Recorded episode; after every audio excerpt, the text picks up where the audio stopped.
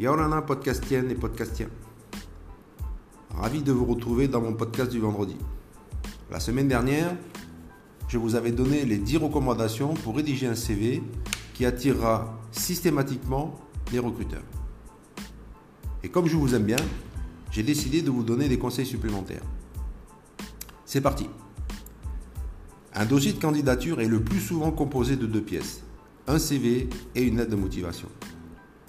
La rédaction de ces deux documents répond à des critères spécifiques qu'il faudra maîtriser afin d'interpeller les recruteurs. Le CV a beaucoup évolué ces dernières années, mais il reste recommandé de le faire tenir sur une seule page et d'être le plus synthétique possible. Un CV n'a pas pour but d'être exhaustif, mais sert à prouver que vous possédez les compétences nécessaires pour travailler dans le poste que vous visez. Donc, sa structure dépend beaucoup de votre âge, de votre profil et de votre parcours professionnel. Comment se compose la structure du CV Tout d'abord, il faut se prévenir de la discrimination.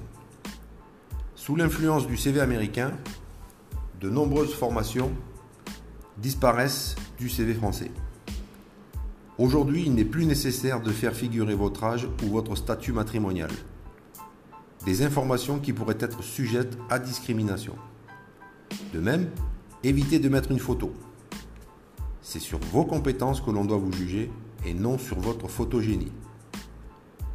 Concernant votre expérience professionnelle et éducation, ce sont les deux catégories principales qui doivent figurer sur votre CV. Mais faut-il commencer par son expérience professionnelle ou par ses diplômes? La réponse dépend en fait de votre parcours personnel. Rappelez-vous qu'un CV, au même titre qu'une publicité, doit donner envie à un recruteur de vous rencontrer. Les, informations les plus pertinentes doivent être mises en évidence. Supposons que vous débutez dans la vie professionnelle, vous n'avez donc pas encore beaucoup d'expérience et ce sont donc vos études que vous voudrez mettre en avant.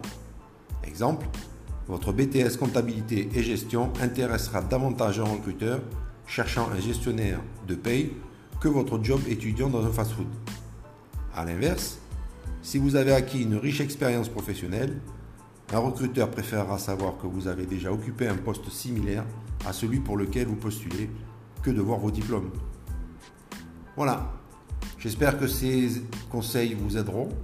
La semaine prochaine, nous verrons encore quelques petits conseils et puis ensuite, on passera à un nouveau thème. Voilà, je vous souhaite une bonne semaine. À bientôt. Nana.